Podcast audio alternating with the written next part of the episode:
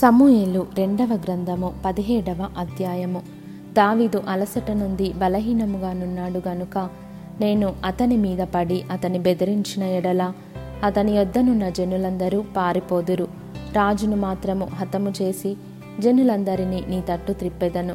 నీవు వెదకు మనిషిని నేను పట్టుకొనగా జనులందరూ వచ్చి నీతో సమాధాన పడుదురు గనుక నీ చిత్తమైతే నేను పన్నెండు వేల మందిని ఏర్పరచుకొని పోయి ఈ రాత్రి దావీదును తరిమి పట్టుకొందునని అహితోపెలు అప్షాలోముతో చెప్పగా ఈ బోధ అప్షాలోమునకును ఇస్రాయేల్ వారి పెద్దలకందరికీ యుక్తముగా కనబడెను. అంతటా అర్కీయుడైన హూషై ఏమి చెప్పునో మనము వినునట్లు అతన్ని పిలువనంపుడని అప్షాలోము ఆజ్ఞ ఇయ్యగా హూషై అప్షాలోమునొద్దకు వచ్చెను. అప్షాలోము అహితోపెలు చెప్పిన ఆలోచన అతనికి తెలియజేసి అతని మాట చొప్పున మనము చేయుదమా? చేయకుందుమా? నీ ఆలోచన ఏమైనది చెప్పుమని అతనిని అడుగగా హూషై అప్షాలోముతో ఇట్లా నేను. ఈసారి అహితోపెలు చెప్పిన ఆలోచన మంచిది కాదు. నీ తండ్రియు అతని పక్షమున నున్నవారును మహాబలాఢ్యులనియు అడవిలో పిల్లలను పోగొట్టుకొనిన ఎలుగుబంట్ల వంటి వారై రేగిన మనస్సుతో ఉన్నారనియు నీకు తెలియను. మరియు నీ తండ్రి యుద్ధమునందు ప్రవీణుడు. అతడు జనులతో కూడా బస చేయడు. అతడేదో ఒక గుహయందో మరి ఏ స్థలమందో దాగియుండును. కాబట్టి నీ వారిలో కొందరు యుద్ధారంభమందు కూలగా చూచి జనులు వెంటనే ఆ సంగతిని బట్టి అప్షలోము పక్షముననున్నవారు ఓడిపోయిరని చెప్పుకొందురు.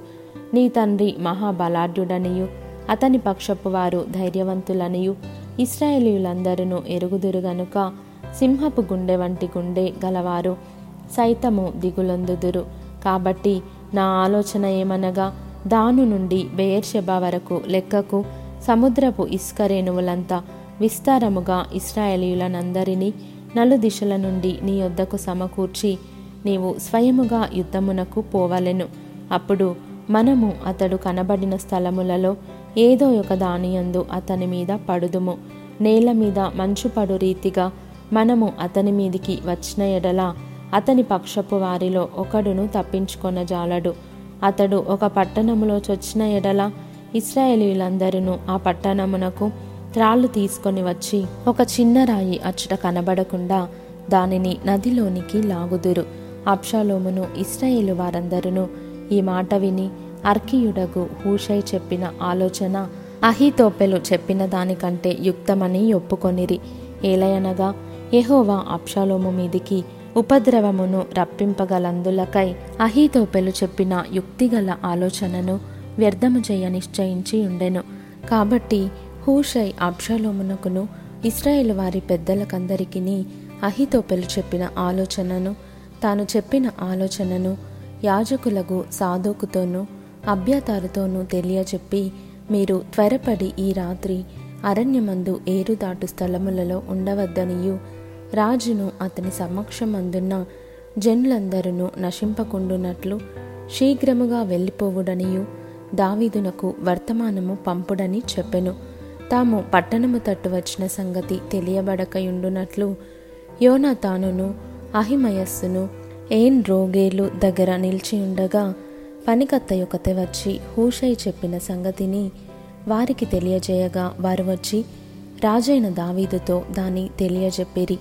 తాను వారిని కనుగొనిన సంగతి పనివాడు ఒకడు అప్షలోమునకు తెలిపెను గాని వారిద్దరూ వేగిరముగా పోయి బహురీములో ఒకని ఇల్లు చేరి అతని ఇంటి ముంగిట ఒక బావి ఉండగా దానిలో దిగి దాగియుండిరి.